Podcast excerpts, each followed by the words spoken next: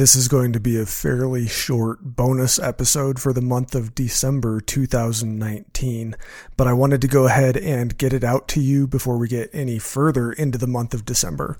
Let's follow up real quick on last month's challenge, which was to do some variety of squats every day, whether that's heavy squats with a barbell or air squats or some variety of kettlebell squats. So if you took me up on that challenge, I hope that you have learned something about the value of leg and core strength that you get from doing squats. So you don't necessarily need to keep doing them every single day, but I would encourage you to make a habit of doing some sort of squats on a regular basis as part of your normal exercise routine.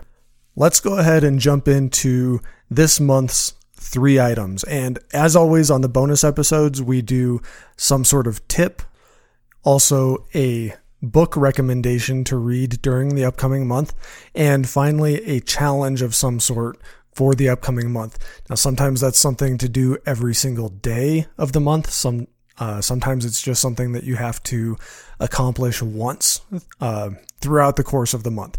So, anyway, let's go ahead and jump into this month's items frequently I have people ask me something like, Hey, do you have any good recipes for deer or any good recipes for elk or any good recipes for you name it, fill in the animal? And the short answer is no, I don't, because that's not how I tend to cook meat.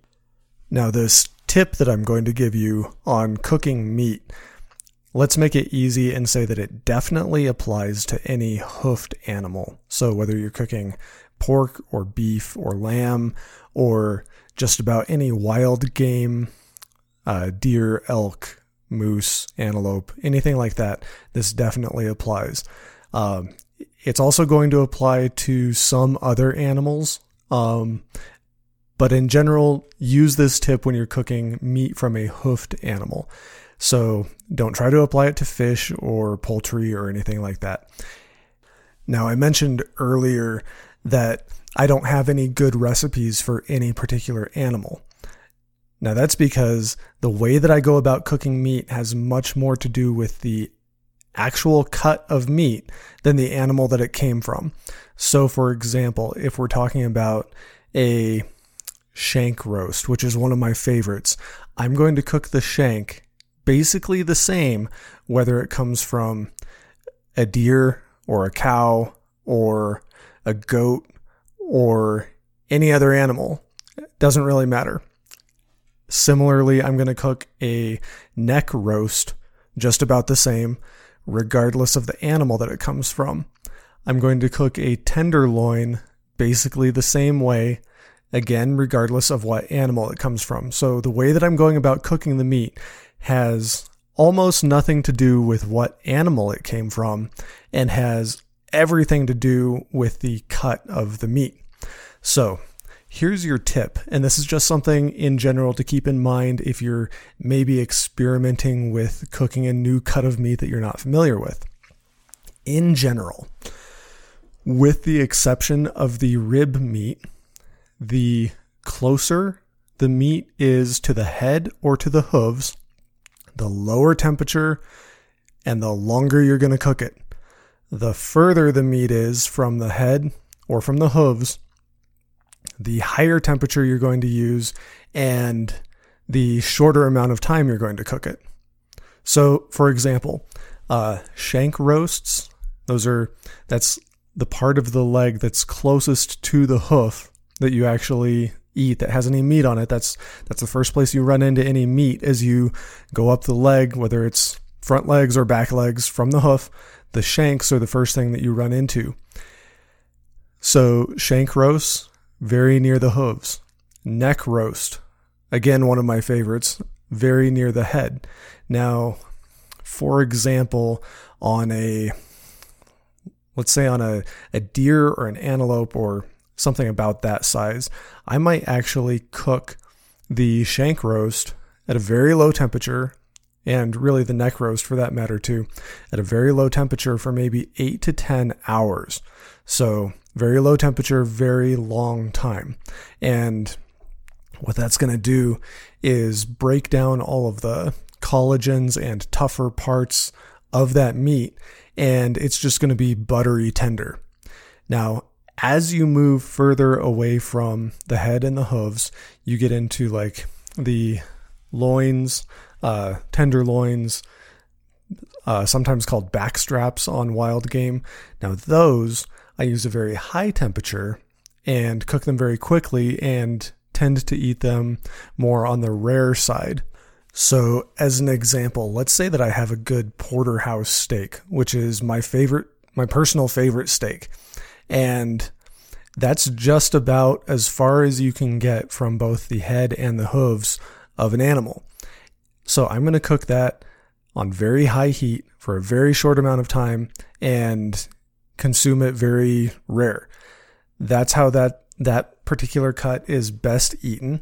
And so there you go. Um, now I did mention the ribs. Uh, the ribs are the one exception because really, if you think about the way an animal's put together, the ribs are kind of far from both the head and the hooves. However, I slow cook those as well. Uh, ribs that are cooked too fast are just no good. Uh, if you struggle with cooking ribs and you wonder how other people get them to just be falling off the bone tender and yours are way too tough, you're probably cooking them too hot and too short. Lower your temperature, extend your time. Okay, so there's the tip for the month. What's our book this month? Our book this month, which I'm pulling out right now, is Tribe by Sebastian Junger. And this is a it's a fairly short book. Uh, it'll be easy to get through. And I don't want to spoil the surprise of this book. It's a great book. And it says Tribe on Homecoming and Belonging. And really, what he does in this book is he brings together several different fields, uh, which by now you probably know that I like things that bring different areas of expertise together. So he kind of brings together some history, some anthropology, some psychology in order to explain and uh, provide some solutions to very real issues and problems in our society.